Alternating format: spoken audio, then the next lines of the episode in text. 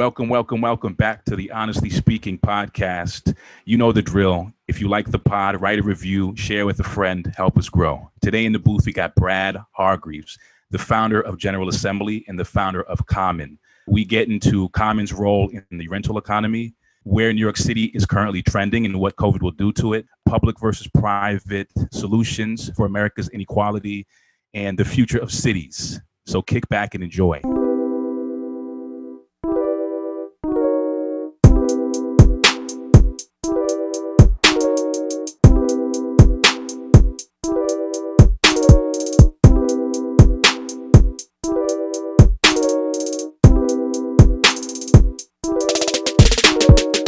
Brad Hargreaves. Oh my God, this is so exciting. Welcome to the pod, Brad. How you doing?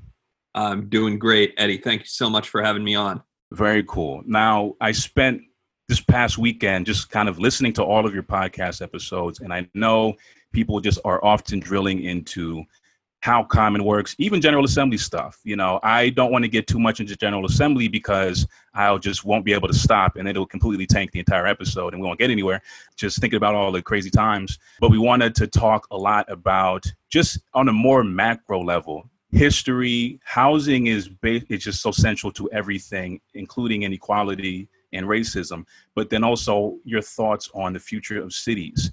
But before we dive into all of that, Farb has a question for you. Yeah, I got, I got a highbrow question for you, Brad. When you Google your name, the first thing that comes up as your face on the Third Eye Blind drummer's profile. How often do you get emails from people thinking that you're in Third Eye Blind? And are you actually in Third Eye Blind? Well, yeah. I mean, I, I, I you know, about a decade ago, uh, you know, I left the band um, and began my career uh, in entrepreneurship. but I, I get, uh, good 20 year run starting when I was about six years old uh, as the drummer for Third Eye Blind, uh, together Brad Hargreaves. I still do get a lot of fan mail uh, for Brad Hargreaves. I'm, I'm, I'm the less exciting of the two Brad Hargreaves, but I'm slowly overtaking the drummer on the front page of, uh, of Google results. So that's been, uh, that's my life's work right there. yeah, that, he's, he's kind of like your arch enemy without him even knowing it. We've been having a, a 35 year ongoing SEO uh, SEO battle there. Oh my god, I loved your episode of VH1 Behind the Music. By the way, Brad, that was that was just it, it was just delightful. So. so when I hit you up and, and you know it's been a while since we chatted, I read so much history and you've founded companies in two of the sectors that are just most central to American prosperity the middle class and just sort of it, they just have so much historical significance. Whenever I'm reading about uh, the history of, of housing or, or, or just even more particularly the New Deal, I always hear about for the GIs coming back or the civilians, government creating policies for a 30 year job and a 30 year mortgage and coupling those things in order to create a middle class. And you founded companies that address both of those things, right? From a private industry standpoint, General Assembly and Common. When your annual talk about why is the rent so damn high, you you mentioned it covers a lot of historical context around why you all are doing what you're doing, but then also contemporary inequality. Can you talk a little bit about your last talk and just I mean just the high points of it, I guess. Yeah. So every year I give a talk to the company called Why is the Rent So Damn High? And you know, common at the end of the day is it's it's an urban housing company. We're we're about uh, making housing in cities better, more livable, more affordable. But we're facing obviously a lot of headwinds in, in any attempt to, to do that. There are a lot of reasons why housing is as expensive as it is today, particularly in cities like New York, LA, San Francisco. So, through the course of about 90 slides, I go into some of those reasons and you know, how that has contributed to not just lack of affordability in cities, but also structural inequality, how that's contributed to perpetuation of poverty certain neighborhoods, and then the role that gentrification plays in adjusting it in not always such great ways, and how city and state and federal policies combine to make the problem worse and exacerbate the housing crisis. And finally, how a lot of well meaning policies that on the surface sound very good actually can contribute to continued high rents and lack of affordability in cities. So that huge passion of mine. It's something I've I've spent a lot of time working on uh, and very close to what we're doing day to day at Common.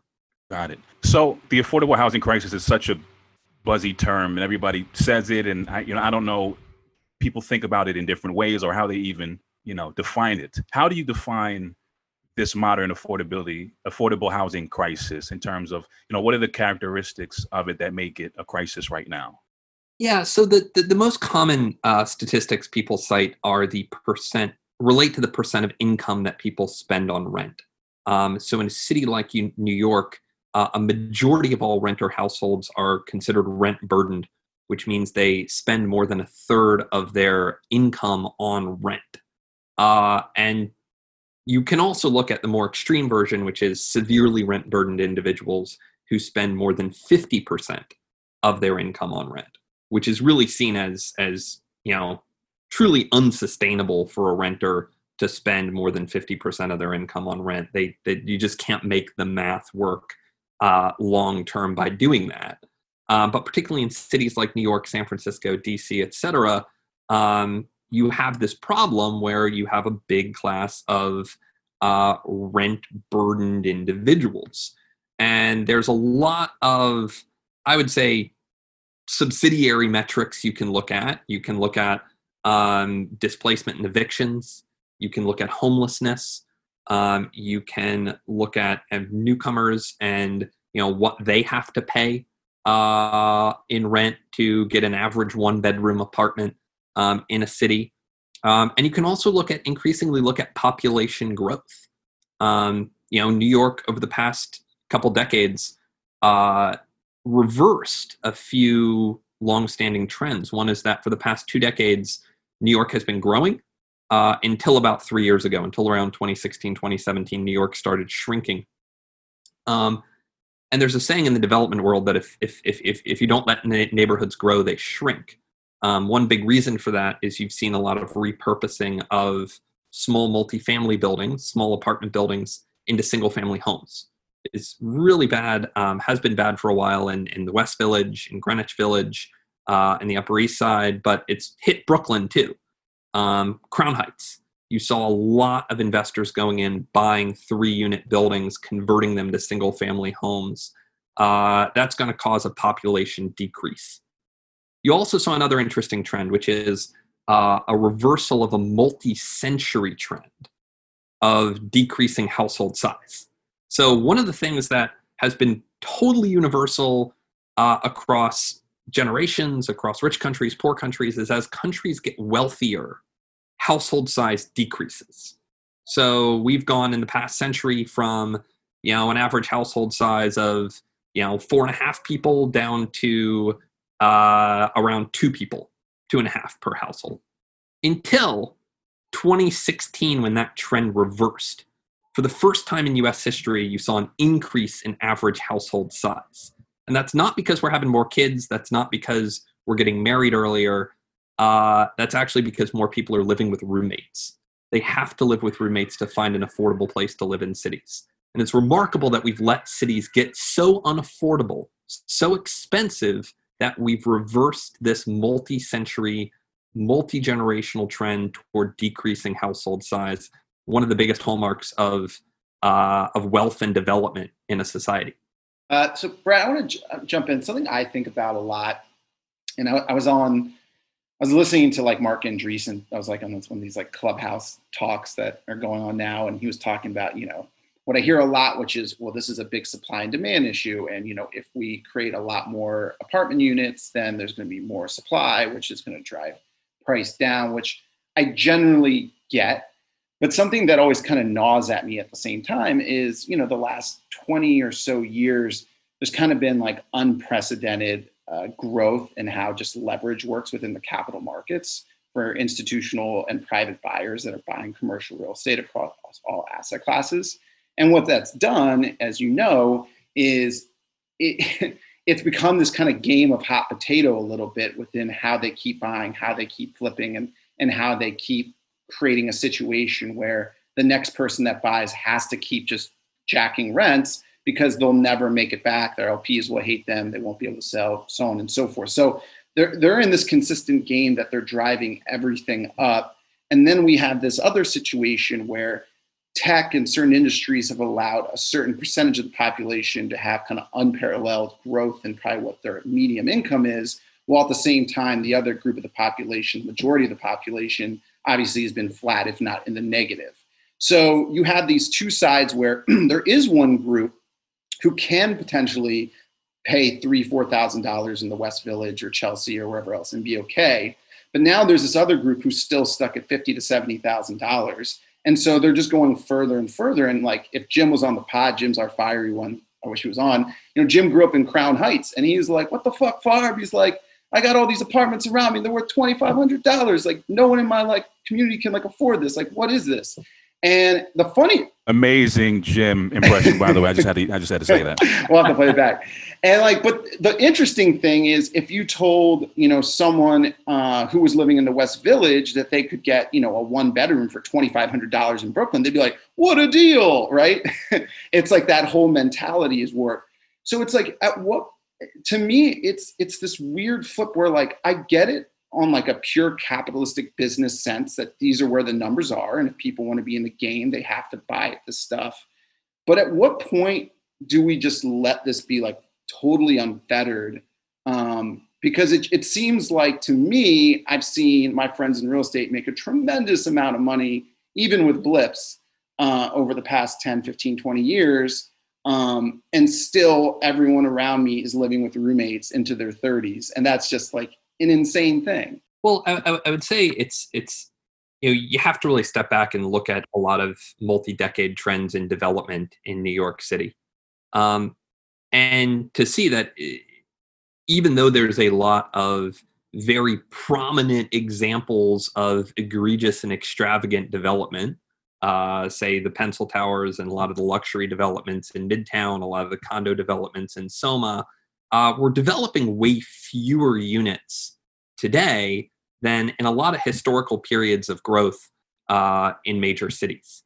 Uh, so New York today is is is close to uh, you know the the peak back kind of pre 2008 of development, but it's a fraction of a fraction of the housing stock we were building in the 1960s, 1970s, or sorry, 1960s, 1950s, 1940s, and that is a fraction of what we were building in near the turn of the century. Um, and remember, it's important to understand the historical context of when the New York City brownstone, which we as you know as New Yorkers revere as this you know hallmark of quality development, neighborhood character, whatever term you you you use.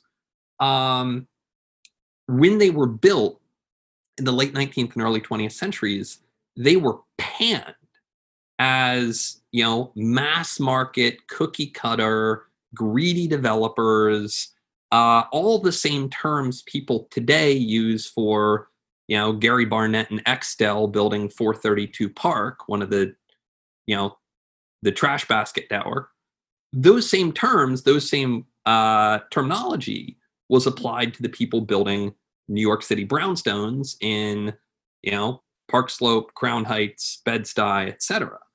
Um, so, with that a twenty million dollar price tag, though, what, in, in, real terms, was it about the same back then? I can't imagine. No, so brownstones were were workforce housing. Right, right, right. Yeah. The better analogy might be, as opposed to 432 Park, uh, the better analogy might be the uh, kind of ugly five story boxes you know you see derided on twitter as gentrification architecture yeah i know exactly what you're talking about there's reasons why people do that you know that yeah. you have a a, a, a steel uh, steel cinder block base and then a you know four story stick frame uh, so there's a reason a lot of those those buildings. You, you got you got to have the lettering on the address. That really nails it. There's like the certain like font that they put. So yeah, I mean it's it's it's hard to defend you know 432 Park. Although I, if you want me to attempt a defense of them, I will. Uh, is I do think they serve a purpose. Do you really? Uh, What's the purpose? Um, you know, I would rather people who are buying those units buy those units then buy three unit brownstones and convert them to single family homes. Hmm. I would rather, if, if you look at that from a pure just from a pure just availability of housing stock. Yeah, like great. That is a place that is going to sop up that speculative capital that wants to park in New York real estate.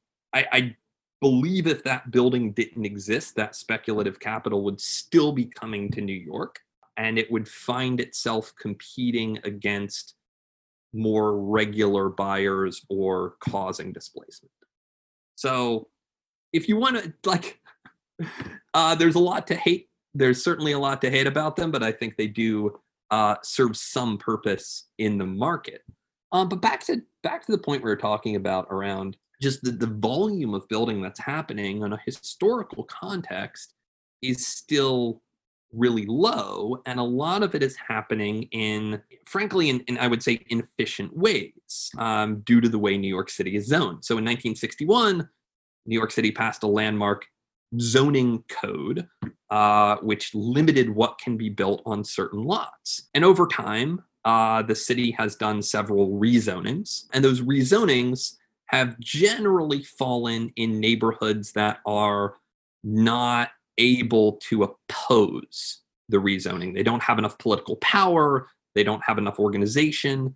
So, primarily, you've seen poor neighborhoods get rezoned uh, often neighborhoods that are further from transit get rezoned. So you're starting to see a, a, a strange, now that development is returning, a strange outcome in cities like New York and San Francisco where development is happening, density is happening in really awkward areas.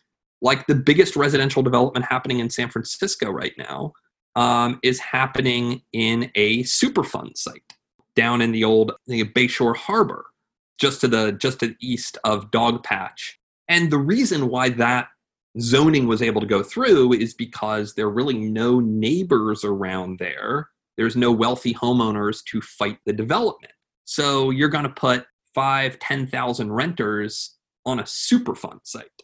Mm. Same thing happens in New York. I just saw a project announced the other day in East Flatbush, which is a 15 minute bus ride from a subway stop. It's like a 13 story tower going up in East Flatbush, a poor, historically black neighborhood. The reason why that's happening there is because you can't build in wealthy neighborhoods. They've pretty much forbidden it. You know, most neighborhoods like the West Village, Greenwich Village, Park Slope, they've lowered their zoning to a point where you can't really build anything new. So that's going to create a shortage in those neighborhoods, which pushes that investment out into areas that, frankly, it shouldn't be. Brad, I have a question for you. Do you think that, um, like, when it comes to maybe like affordable or some types of housing, that just private developers sh- shouldn't be in the game, and maybe it's just a headache for private developers anyway? I, I don't think you're ever going to see a market rate solution for very low income housing. I think you just do the math and say, okay, you know, a unit, even if you're able to cut a lot from construction costs, and, and get a lot of efficiencies there, it's going to be tough to build a unit for, say, under $200,000. So if you're looking for rents, say, sub $1,000 a month, it's going to be very hard for the private market to ever address that need. Unfortunately, you know, the Faircloth Amendment prohibits the construction of public housing in the United States. Public housing is one of those things, it's kind of like mental institutions. We did it so badly as a country that we decided to ban the entire concept. That's an, that's an interesting. Sorry to cut you off, Brad, but I, I would I would push back a little bit on the public housing. I think the way the public housing became bad in America's eyes is, I mean, you you mentioned workforce housing and like coastal cities industrialized because they needed workers in the war industries during World War One and World War Two. And public housing initially um, was constructed for middle income families to come and work in these war industries, and they worked really well. And sort of the Public Works Administration in the, the 1930s under FDR constructed these public housing sites to address these really these much needed needs for these workers and they did them in a way that they worked really well mm-hmm. and ultimately they ended up segregating areas that weren't segregated before then so you're getting these all white public housing project and an all black public housing project that probably had scattered housing before that and was a little bit more integrated prior to that. But then after World War II and the big post-war boom and the suburbanization and, and William Levitt, and we can talk about all those things. And and also I think I wanted to get your thoughts. Sorry, a quick side note. I think the reason single family suburbanization subdivisions were so popular was because of this. They were primarily an anti-communist effort, which is interesting. I want to touch on that a little bit. But I think the reason that that happened folks went out to the suburbs and it ended up being cheaper than what they were paying in rent in the cities and, and the creation of the 30 year mortgage left all of the low income majority black populations in urban centers and cities and they divested uh, public housing as a public good and they got really bad and then at, through a process of racialization they said oh well it was just always bad and we should have never done it anyway and i think that that is a huge contributor to the affordable housing crisis and the housing boom. I mean, so I said a lot of things there, but from the public housing, it worked and it worked really well initially. I, I, I just think it, it, it, got a bad name after the fact. Yeah, absolutely. I, I feel like the initial intention and implementation of public housing was spot on. It was certainly corrupted in the mid century, partly because we stopped investing in it, we stopped building public housing. Public housing became, therefore, a concentration of poverty and became associated with a lot of uh, a lot of social ills. And frankly, the the private sector did used to have a big role in this with you know the residential hotel stock, what we in New York City today would call SROs. You know that were similar, you know, very similar arc to public housing. They had a really important role in the first half of the 20th century. They were a big part of urban housing stock. About 20% of Americans who lived in cities lived in SROs. Um, and there were SROs for middle class Americans, for families, just generally meant that uh, the units didn't have kitchens. People ate in communal dining halls downstairs. In fact, there's a funny story in a, in a great book called Living Downtown by Paul Groth uh, about residential hotels. Um, in the 1920s, when city when, when when hotels started introducing room service, people got really up in arms about it because they viewed the communal dining hall as a fundamentally kind of American and democratic institution and didn't like the idea of people eating alone in their rooms. But you're spot on that there, there was a lot of, I would say, racial drivers of you know the disinvestment from the public housing stock. It got replaced in some respects by Section 8, which we continue to underinvest in Section 8. Uh, but at least Section 8 represents an integrated view of you know people taking units within mixed income buildings. And we tried to replace it with inclusionary zoning. I'm not a big fan of inclusionary zoning. I'm happy to share why. But the short answer is it's it, it tends to, as opposed to public housing, which is taxing the state to build housing for low income individuals. It's taxing the renter, the market rate renter, to provide housing for low income individuals, which leads overall to a compounding of the, the housing shortage. And you've seen this in a lot of inclusionary zoning uh, proposals. So I, am actually an advocate of repealing the Faircloth Amendment and, and, and bringing back a real investment in, in public housing in the United States.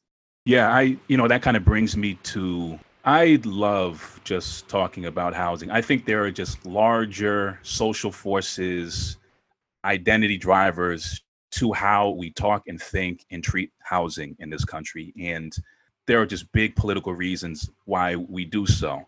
But, you know, kind of keeping it tighter, not to spiral out too much, is with you mentioned Common predominantly tackling urban centers and coastal cities first and foremost, right? I mean, you know, obviously you and you said this before, General Assembly, a lot of the students coming in would just have housing issues and, constraints that would, you know, hurt their chances to come and take classes, uh, you know, with with us back in the day, hmm. um, and that led to uh, kind of a, an obvious um, need for which you you created a company to to address.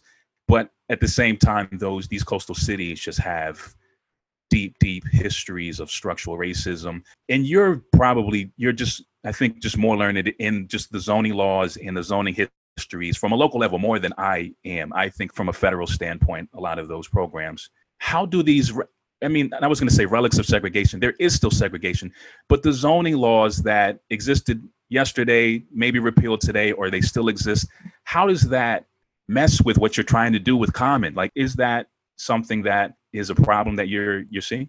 Well, I'll, give you an example. So there are laws on the books in many U.S. cities that restrict the number of unrelated people who can live together. You know, so for instance, in Philadelphia, uh, we can't build anything larger than a three bedroom co living suite because no more than three unrelated individuals can live together.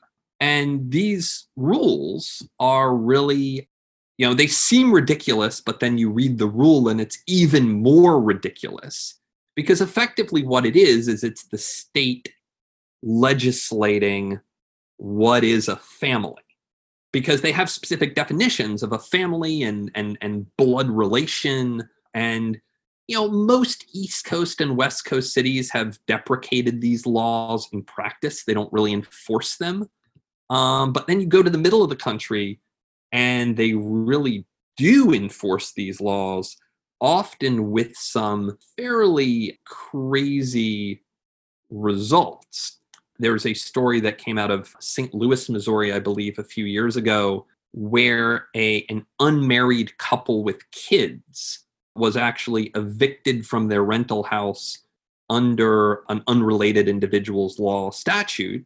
Technically, since they weren't married and there were more than three people living in this house, uh, they constituted uh, an illegal household.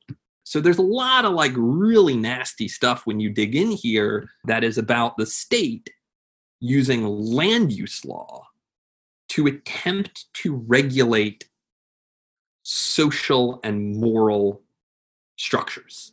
And this is really what it gets down to is in the mid-century the United States for many reasons, some racial, some moral, some political, decided that one hammer they would use to impose a mid century concept of the American dream was through regulating the physical structures of buildings. And a lot of modern zoning code, you know, housing maintenance codes, multiple dwelling laws, they have a lot of different names, uh, which include these unrelated individual statutes, go back to that mid century notion that you can create the shining city on a hill where everyone has a white picket fence and a single family home by actually regulating certain dimensions of certain spaces, certain physical constructs, things like that. And you see this a lot in the middle of the country with minimum lot sizes, where, you know, if you want to build a house, you need to build it on half an acre of land. You have to have a certain setback from the street. It gets extraordinarily detailed. And there's a lot of different ways that cities implement this view of the world. Do you, with the coastal cities, those are obviously no brainer markets to tackle first. How rural do you envision common getting or maybe maybe you all will will spin up another brand to tackle more rural areas and maybe you just won't ever tackle it i know that you you mentioned this before you grew up in segregated arkansas you you mentioned i think maybe it was a, it was a pod before you mentioned it there's a black gas station and a white gas station but there wasn't much of an economy there. And you're talking about rural America that most coastal city people don't even can't even fathom really. Yeah. Is there a place for common there? Is you know, is there a lot of housing need there? Yeah, so um, a couple of a couple of points, and you're right. I did. I, I, grew up in rural Arkansas, really out in the country. You know, to give you an example of, of how country and how segregated it was, there was a white gas station and a black gas station but there was you know two sides of the town there was the white part of the town the black part of the town and growing up we always referred to the black part of the town as the quarters and uh, it wasn't until i got to college that i understood that that was a reference to a plantation. Wow. And the slaves lived in the quarters. That's so deep. It wasn't until i got I understood what that was a reference to. Yeah it's so deep. And that's that's still what they call it today. So that aside i don't know how you can move on from that but um, so a couple of things we're doing. so we, we we actually launched a new brand earlier this year called NOAH. It stands for Naturally Occurring Affordable Housing. And what it is is you know seeing that outside of major cities there's a lot of housing stock that is just naturally affordable. It's like you go to, you know, one of our first markets is Winchester, Virginia, which is a, I would say, mid-sized city, about two hours outside DC, and you can just go rent an apartment for twelve hundred dollars a month, like a nice one-bedroom, two-bedroom apartment. And there's really no rent growth there. It's not that kind of market. People aren't really speculating in real estate, but the average quality of management of these properties is really, really low. And there's just, you know, you go in and it's like a box of receipts in the closet and like, you know, that's how it's being managed. So we started this brand to there's no co-living involved. It's just kind of the the tech that we have, the management platform we have, going in and saying, hey, we can do this better. We can have a better tenant experience, but also basically a better interface for the owner. So they're not dealing with like pen and paper reporting, but there's actually a, a higher reporting standard. So that we're super excited about. You know, we uh, it's the fastest growing part of Common right now. I, I think that's super interesting, and I'm wondering. Uh, one, what what's kind of like? I'm sure you have different properties, but like in New York or DC or SF, what are like approximately like a room rate for someone entering a common living space? Yeah, totally. So we, we, we try to aim for a 25% discount to a studio in the market that's fully loaded. So including Wi-Fi, utilities, cleaning, kitchen and bathroom supplies for a co-living room at Common. So if a studio goes for 2000 a month, a room at Common will go for 1500 a month, all included. And that we've seen a lot of demand at that price point. It's generally an underserved segment. Do you, do you find because obviously, I mean, obviously living in these cities, like that is a great rate. You know, it's obviously all like relative to everything. But do you find that with just the cost of all the different things here that that that model fully works? Or is this new model actually something at scale that is actually it's like you, you know, you were you were addressing this initial issue, obviously, that you saw back in the day, and it's clearly serving a need because people do need to have something that is coming in under market but at the same time you know running a big company there's all sorts of things that go into it is this other model potentially one more scalable it sounds like and two potentially actually a better business that all at the same time doesn't get into like these dynamics of like how much you're charging people which must get really annoying because everyone's always like you're charging too much or this or that and it's like that's probably like you're like i'm just trying to solve problems here but this is there are still market conditions so i'm wondering if like that's kind of almost like a solve that's actually like a nice added element to a potential new business, especially if you said it's the fastest growing part of the business. Yeah, so here's what I'd say is, is co-living is a, is a great model for both the renter and the owner. Uh, but in order to really get that win-win, you have to build it from scratch. You have to do ground up. Because you know, if, if you want to get real affordability, a lot of that affordability comes from having more large bedrooms sharing a kitchen and we try to have as many bedrooms with private bathrooms as possible. We you know we, we, there's a lot of design elements that you really need to do from scratch which is great. We currently have 16,000 co-living beds under construction right now in 25 cities. So there's a lot coming up but that takes a while. On average it takes about two and a half years from signing a new deal to that building being open. Um, and there are a lot of risks along the way so one thing we, we like about Noah from a business standpoint is we can take over a building immediately. Uh, we send a SWAT team down there, we take it over, we assess it, we get all the books onto our technology. So it's it's I, I don't know if it's more scalable. Scalable is kind of a funny term when you're talking about you know sticks and bricks anyway. Yeah, I mean, do you see do you see yourself as a venture business or as more a traditional real estate business? No, we're we're, we're a venture business. We're a management yeah. company. So we don't we don't own any real estate. Right. You know, we we kind of are that bridge between the owners and the tenants. Uh, so then, how does that work with the construction? You partner with a developer who builds it, and then you're the management. Got it. Exactly right. We're the designer and the manager of the buildings. We're we're never a developer. Hmm. Um, ah, super interesting. I didn't realize that. Um, well, we, I, we've been talking a lot of past and present. I, I want to, still have some time, you know, to actually talk future. And everyone's been sharing. I'm blanking on his name, James something or other. He had some article like the death of New York City, and everyone's like, "Fuck this guy. Who is he anyway?" And I actually don't even know who he is. I, I it's there was there was enough vitriol that I didn't really follow up with it, but I told Eddie and Jim back in March, the second things started changing, I go, you're going to start hearing all these people who are our age start getting out of the city.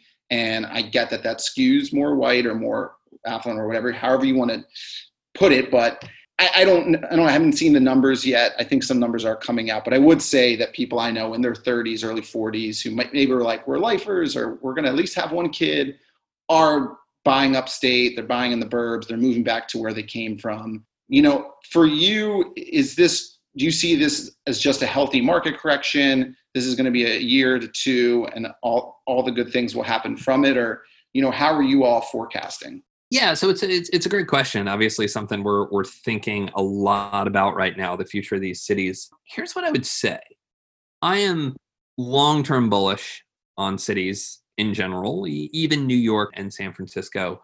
But I think there's been way too much focus on people moving out, families, rich people, people who probably were going to you know had one foot out the door anyway, and not enough on immigrants not coming in to replace them. Mm. New York, SF, DC, all these cities have had net negative domestic migration for decades. Like they've always lost more people domestically than they've brought in. What's changed is that migration, both young people coming from other cities in the US, but mostly international migration, people coming from other countries, has really dropped. It's particularly dropped since COVID. So there's probably been some acceleration of people who are going to leave New York in the next three or four years all suddenly decided to go ahead and leave New York. But that's really been compounded. And, and the bigger concern I have is will we start seeing people come in to replace them? And that you know that's why this election is important are, do you all own in canada because i feel like i've read that you know places like toronto yeah. and montreal are like huge net gains on all these immigration totally. rules that we have i've heard that as well is that they, they've become real destinations for you know people who want to come and study and work and uh, you know that's a that's a huge loss for the united states and particularly for american cities if we don't rebuild our pipeline of of international talent uh, coming to the U.S. and it's it's it, you know it's certainly bad for the people who aren't coming here, uh, but it's bad for America too. So I, I think that's really my worry is you know can we re-embrace immigration as an engine of economic dynamism and what makes America great as opposed to a tax. Do you think um, going back to Eddie's kind of rural thing, I, I, I wanted to kind of push on that a bit, but I do see, you know, all these like techie, Silicon Valley, whatever people that are on ayahuasca trips but have a lot of cash, all like talking on forums about how they're buying up, you know, big acreages or like little like these little like municipality towns that you can buy for like a million and a half. There's all these like things coming about. Uh, and obviously everyone you know wants to create this kind of communist life in this era potentially remote working. Do you think there's actually going to be a lot to this or it's just going to be a few kind of one-offs like it always has been?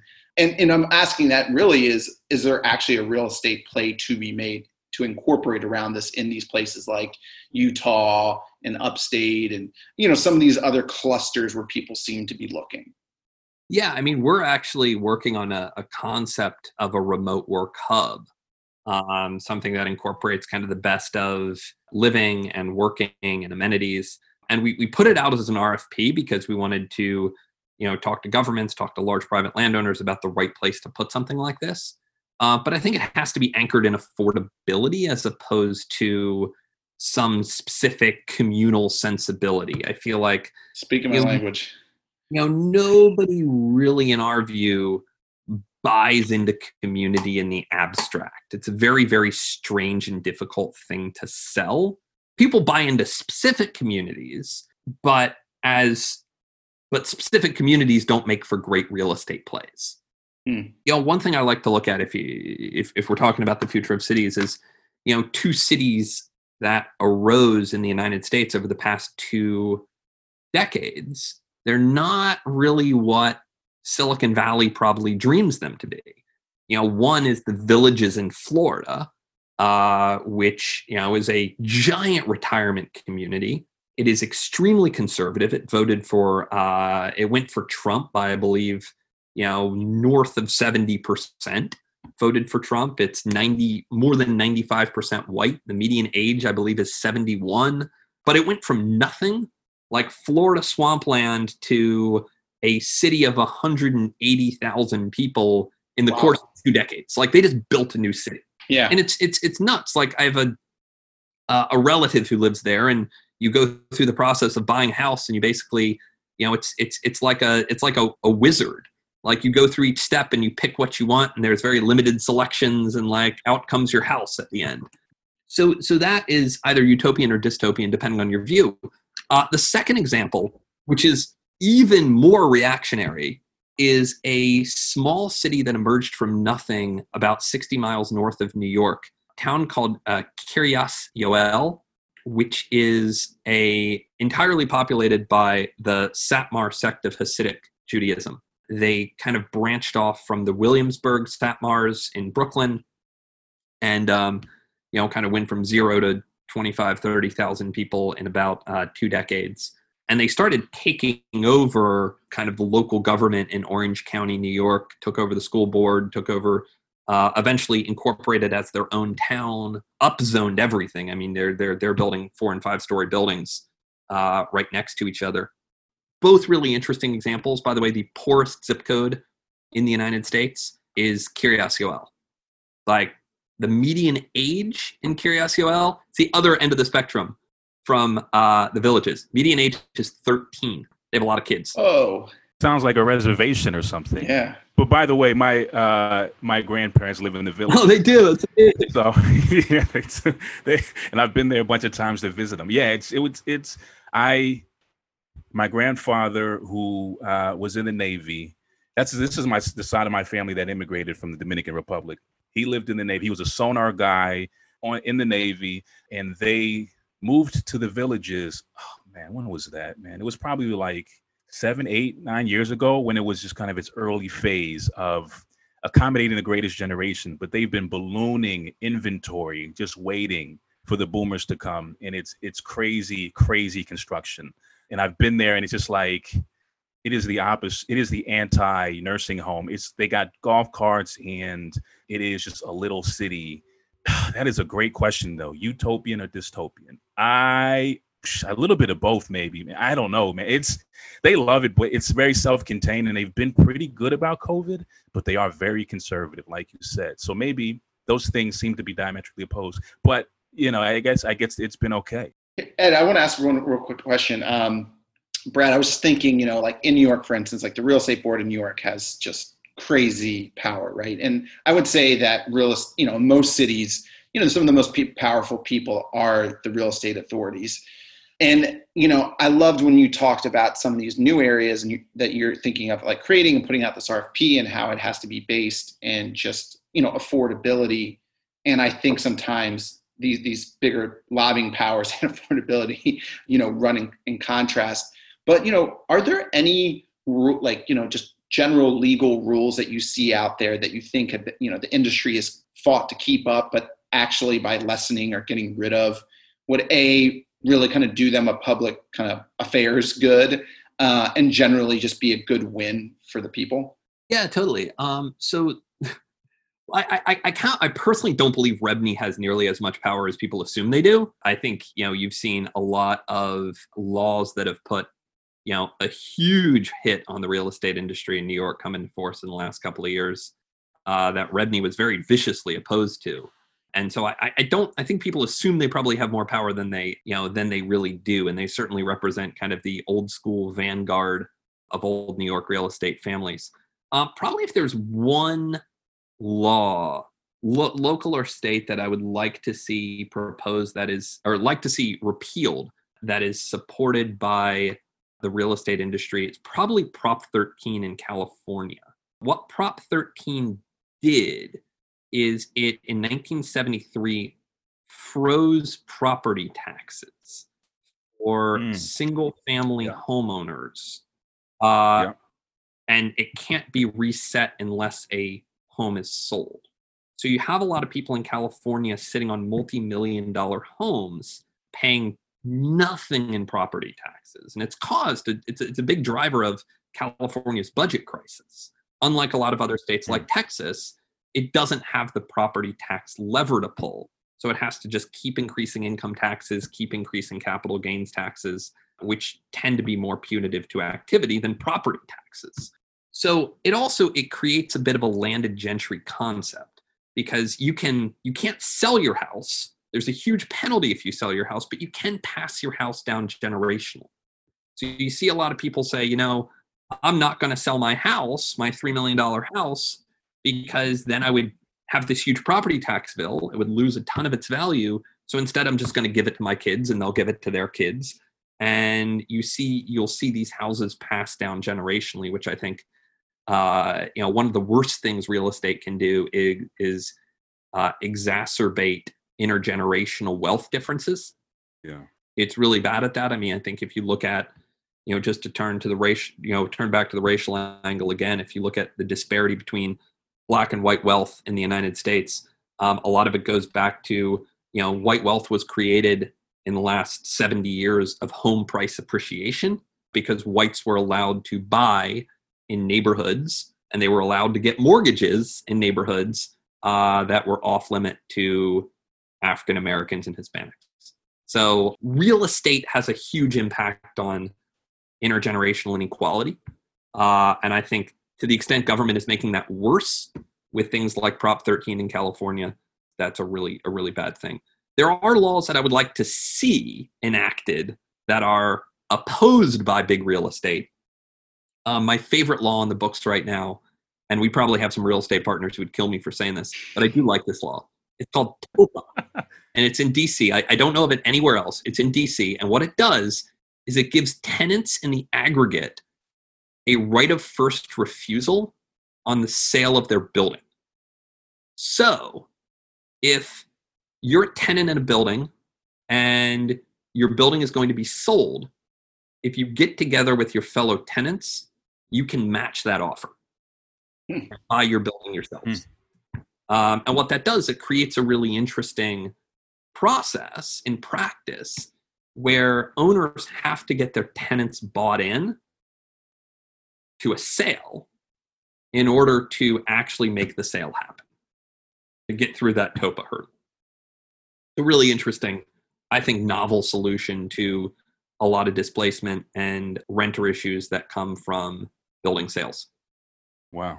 That I love the landed gentry. You made me I I've been going in this deep dive of 17th century European aristocracy, and particularly just how the nobility class was constructed. And I liken the way that we've suburbanized this country as a part of New Deal policies and who could own land and who could not as sort of a, a, a bright line of nobility and non-nobility. And there's so many characteristics around those things. I think that's probably a bigger pod.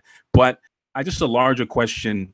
I'm not, I, am unsure if Common is meant to tackle this thing, but like just uh, your your larger thoughts around modern inequality and addressing it through public versus private solutions like what do you which one do you go for more look i'm a i'm a believer in capitalism i really do and so i i, I believe that with some exceptions uh, that the free market can address a lot of society's challenges i think when you're talking about fundamental inequality today a lot of the drivers of fundamental inequality today can be traced back to government action. And I'm not saying all government action is bad. And in fact, it might take government action to resolve the problem. But remember, redlining was a government policy. Exactly. It, it, it, it mirrored private sector and individual racism, but it was a government policy. Mm-hmm. Mortgage tax credits that further incentivize single family home ownership and are huge, huge just giveaway to people with a lot of household wealth today. Those are government policies.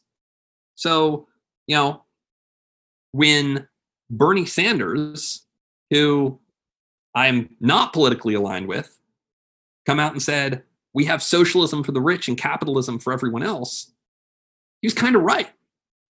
Like, I'd rather focus on, in my personal view, breaking down socialism for the rich than creating a lot of government intervention and further market distortion for everyone else.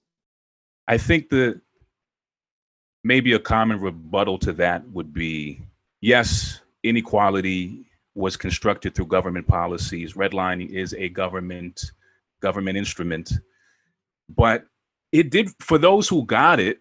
It did really well for them. You know, it so like the Greatest Generation was built on the GI Bill and FHA loans and revolving consumer credit, and it just sort of unbounded just uh, this new class and their descendants mm-hmm. and, and grandkids and entrepreneurship and the fact that that is in fact actually anti-capitalist why don't we just do that for the poor in a way that can catch them up and then maybe we can get to the business of reevaluating capitalism as a whole?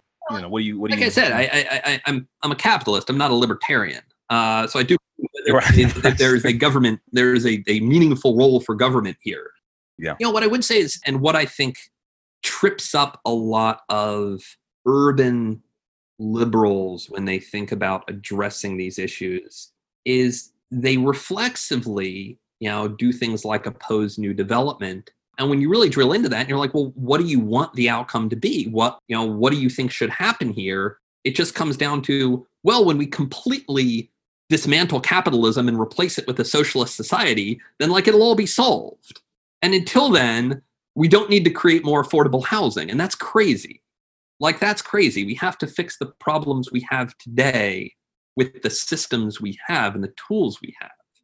And so I think a lot of the housing issues that we're facing, or I would say perhaps the lack of solutions today, do go back to a lot of views among, you know, urban leftists that, you know, we have to dismantle capitalism first and then we'll solve the problems. And I think the error is in their conception of what capitalism actually is and how they think about how it's historically historically existed in America. I mean, other societies practice a form of capitalism if you just design it as free market um, with the ability to own private property and the flow of goods and services. But it is our brand of capitalism that I think is part and parcel to our long history of labor exploitation that completely perverts it. And we've never actually had, like you said, a true market economy in the like we've never actually done it. And, and I think that it is that urban leftists attribute all of that to just capitalism and being like, oh, that's why capitalism is bad. Well, it's actually not capitalism. There's these other things that happen to work against what capitalism could be. So, I mean, it's complicated, man, but you know. You mean we're not going to solve it right now? I, I, I, thought we were about to just stamp this and jump on TV, so we, we got it. Um, Brad, I, I, got one just like simple kind of question. I'm just curious your take on, and, and we'll wrap here. But um, you know, Airbnb was headed towards an IPO. I don't know what's happening now. I do know that they just had to do a big round. But let's just say that we have a vaccine in the next six months, things start getting back, numbers start recovering, the IPO maybe late next year. How does that impact your kind of what you guys are doing, if at all? Look, I mean, um, I would say it's been nice uh, to not have to compete with short-term rentals since COVID hit. I did see the impact to short-term rentals. It's very clear to see the impact of Airbnb units on affordability, and I think that, that, that a lot of the explanation for the decrease in urban rents we've seen since COVID is actually a flood of short-term rental units uh, returning to the long-term rental market. Um, we regularly saw owners uh, that we were talking, you know, that we were discussing commons management with say, hey, you know, I could make these rents, you know, 2500 a month if I listed it on Airbnb, I'm only making 1800 a month with common. I'm going to go with Airbnb or I'm going to go with Sonder or one of their one of their operators. So I, I, think cities as a whole need a better solution to how do you avoid uh, repurposing apartments to short-term rental units. And there's a lot of i could spend a lot of time on on the short-term rental industry and kind of some of the weird financial quirks of it but you can definitely see the impact it has had on on affordability in urban hubs. Got it. Ed well, let's, I mean, Brad, once again, thank you so much for doing this. I think there's one thing I wanted to say. Ashley O'Reilly is a huge fan of the pod.